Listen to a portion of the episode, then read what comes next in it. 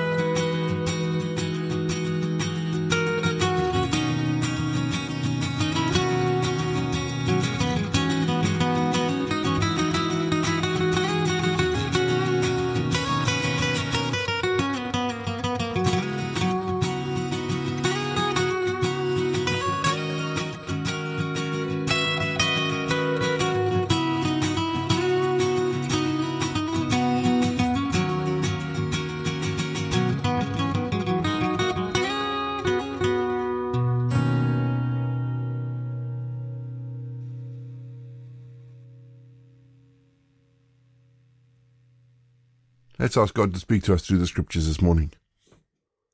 Father, I ask that we would prepare our hearts as we read scripture today. Open our hearts and minds to the mysteries and truths that are hidden within its pages, that we may discover a clarity of understanding within your word that was hidden from us before. Amen. And our Bible readings this week are taken from the Good News Translation, and we begin with Isaiah 41. God says, be silent and listen to me, you distant lands. Get ready to present your case in court. You will have your chance to speak. Let us come together to decide who is right. Who is it that brought the conqueror from the east and makes him triumphant wherever he goes? Who gave him victory over kings and nations? His sword strikes them down as if they were dust.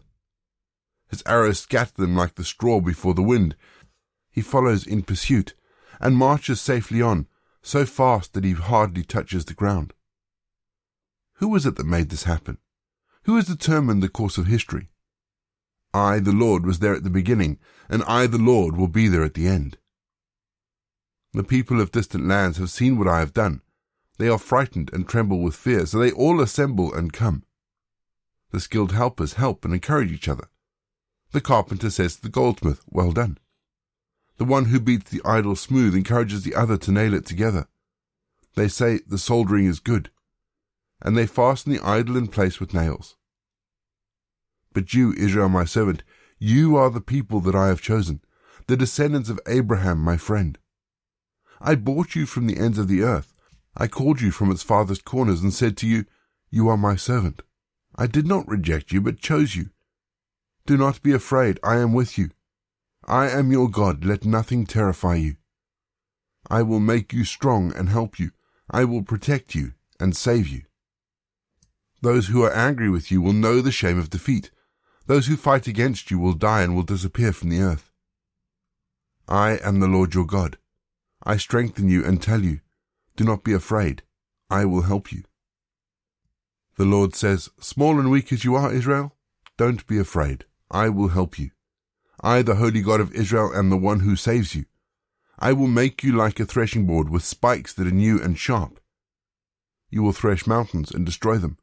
Hills will crumble into dust. You will toss them in the air. The wind will carry them off, and they will be scattered by the storm. Then you will be happy because I am your God. You will praise me, the Holy God of Israel. When my people in their need look for water, when their throats are dry with thirst, then I, the Lord, will answer their prayer. I, the God of Israel, will never abandon them. I will make rivers flow among barren hills and springs of water run in the valleys. I will turn the desert into pools of water and the dry land into flowing springs. I will make cedars grow in the desert and acacias and myrtles and olive trees. Forests will grow in barren land, forests of pine and juniper and cypress. People will see this and know that I, the Lord, have done it. They will come to understand that Israel's holy God has made it happen. The Lord, the King of Israel, has this to say You gods of the nations, present your case. Bring the best arguments you have. Come here and predict what will happen, so that we will know when it takes place. Explain to the court the events of the past, and tell us what they mean. Tell us what the future holds. Then we will know that you are gods. Do something good, or bring some disaster. Fill us with fear and awe. You and all you do are nothing. Those who worship you are disgusting. I have chosen a man who lives in the east. I will bring him to attack from the north. He tramples on rulers as if they were mud, like a potter trampling clay. Which of you predicted that this would happen, so that we would say that you were right? None of you said a word about it. No one heard you say a thing. I, the Lord, was the first to tell Zion the news. I sent a messenger to Jerusalem to say, Your people are coming. They are coming home. When I looked among the gods, none of them had a thing to say. Not one could answer the questions I asked. All of these gods are useless. They can do nothing at all. These idols are weak and powerless. The Lord says, Here is my servant whom I strengthen, the one I have chosen, with whom I am well pleased. I have filled him with my spirit, and he will bring justice to every nation. He will not shout or raise his voice or make loud speeches in the streets. He will not break off a bent reed, nor put out a flickering lamp. He will bring lasting justice to all he will not lose hope or courage. He will establish justice on the earth. Distant lands eagerly await his teaching. God created the heavens and stretched them out. He fashioned the earth and all that lives there. He gave life and breath to all its people.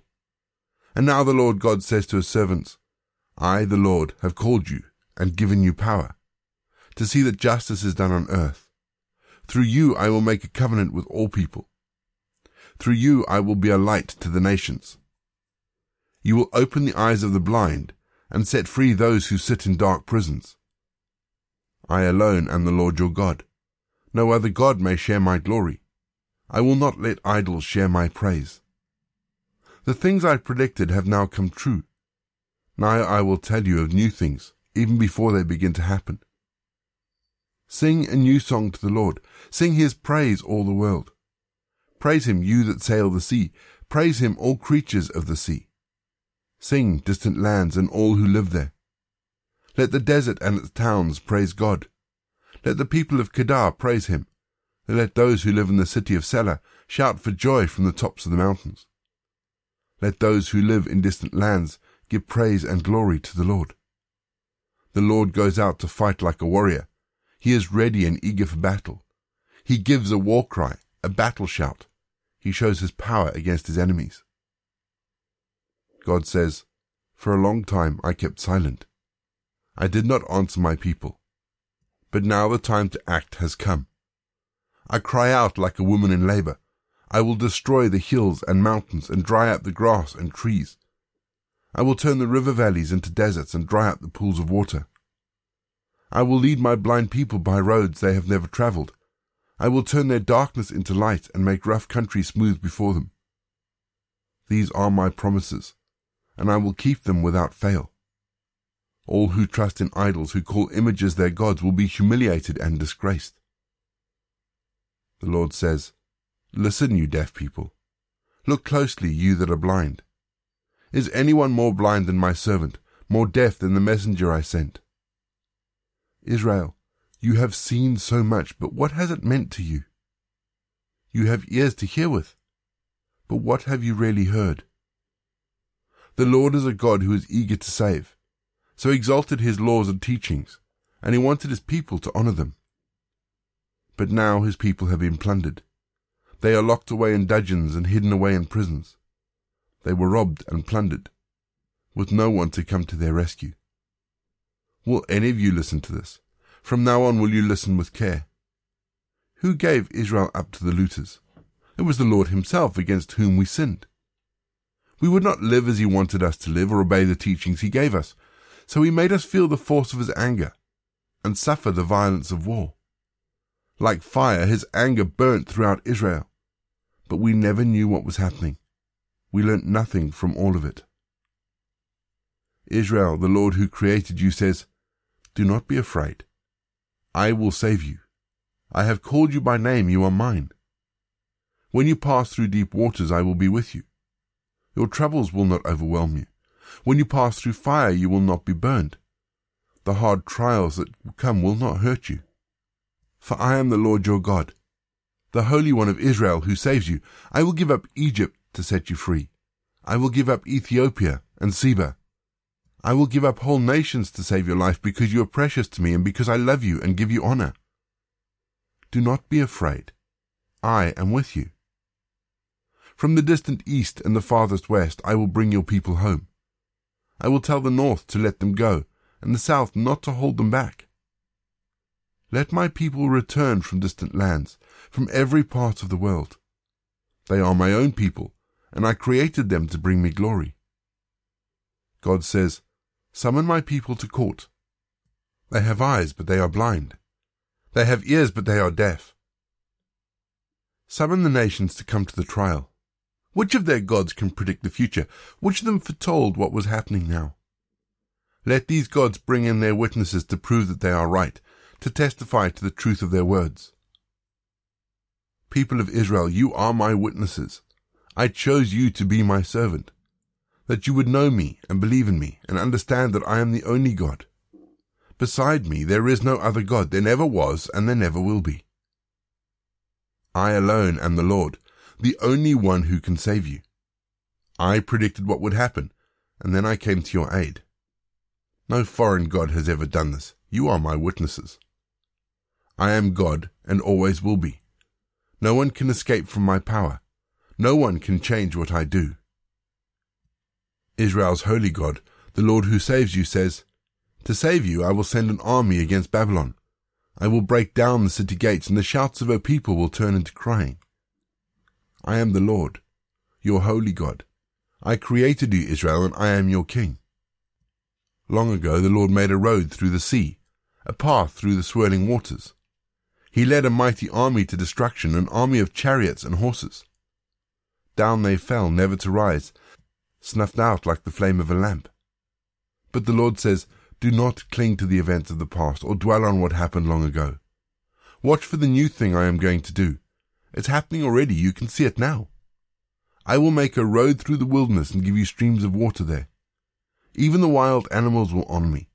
Jackals and ostriches will praise me when I make rivers flow through the desert to give water to my chosen people. They are the people I made for myself, and they will sing my praises. The Lord says, But you were tired of me, Israel. You did not worship me. You did not bring me your burnt offerings of sheep you did not honor me with your sacrifices. I did not burden you by demanding offerings or wear you out by asking for incense. You didn't buy incense for me or satisfy me with the fat of your animals. Instead, you burdened me with your sins. You wore me out with the wrongs I have committed. And yet, I am the God who forgives your sins.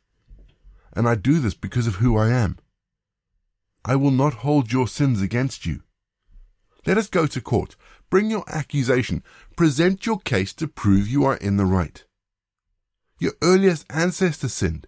Your leaders sinned against me, and your rulers profaned my sanctuary. So I brought destruction on Israel. I let my own people be insulted. The Lord says, Listen now, Israel my servant, my chosen people, the descendants of Jacob. I, the Lord who created you, from the time you were born, I have helped you. Do not be afraid. You are my servant, my chosen people whom I love. I will give water to the thirsty land and make streams flow on dry ground. I will pour out my spirit on your children and my blessing on your descendants. They will thrive like well-watered grass, like willows by streams of running water.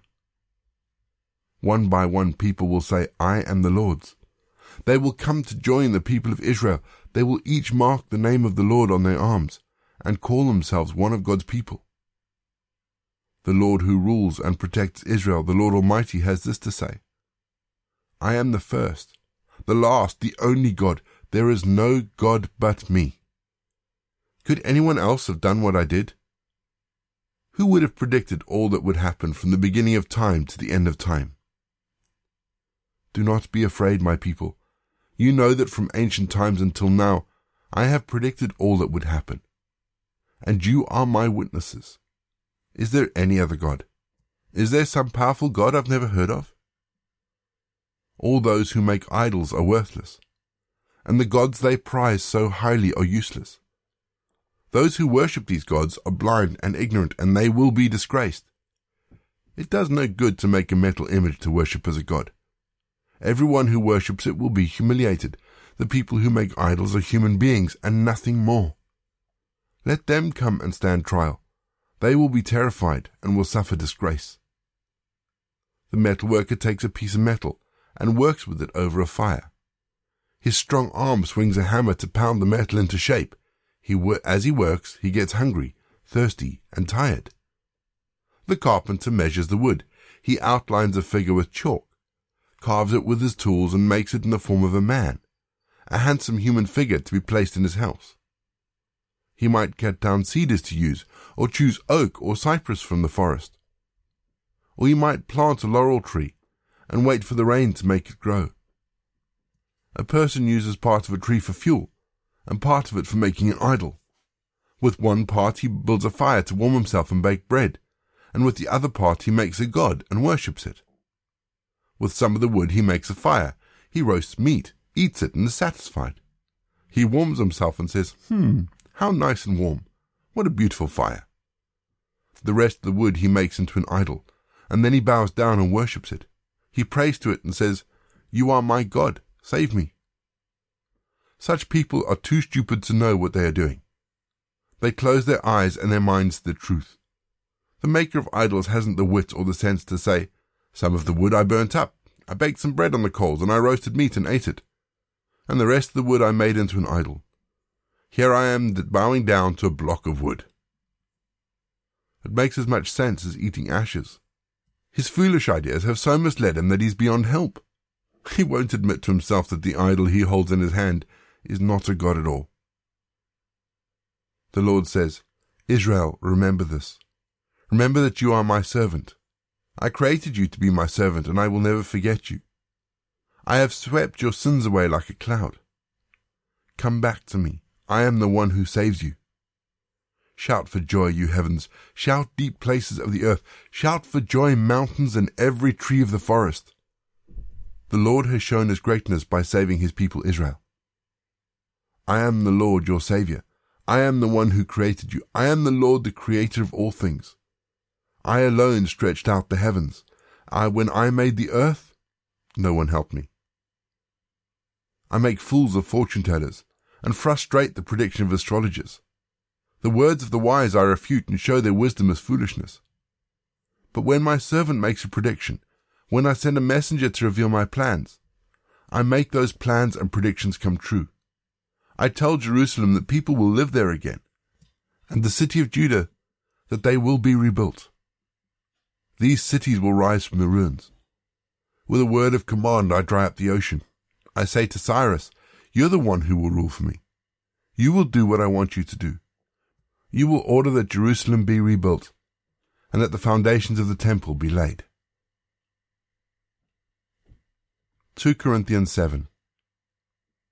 All these promises are made to us, my dear friends. So then let us purify ourselves from everything that makes body or soul unclean. And let us be completely holy by living in awe of God. Make room for us in your hearts. We have wronged no one, we have ruined no one, nor tried to take advantage of anyone. I do not say this to condemn you, for, as I have said before, you are so dear to us that we are always together whether we live or die. I am so sure of you. I take such pride in you. In all our troubles I am still full of courage. I am running over with joy.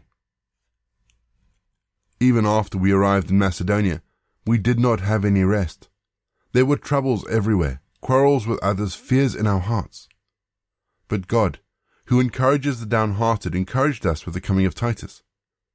It was not only his coming that cheered us, but also his report of how you encouraged him.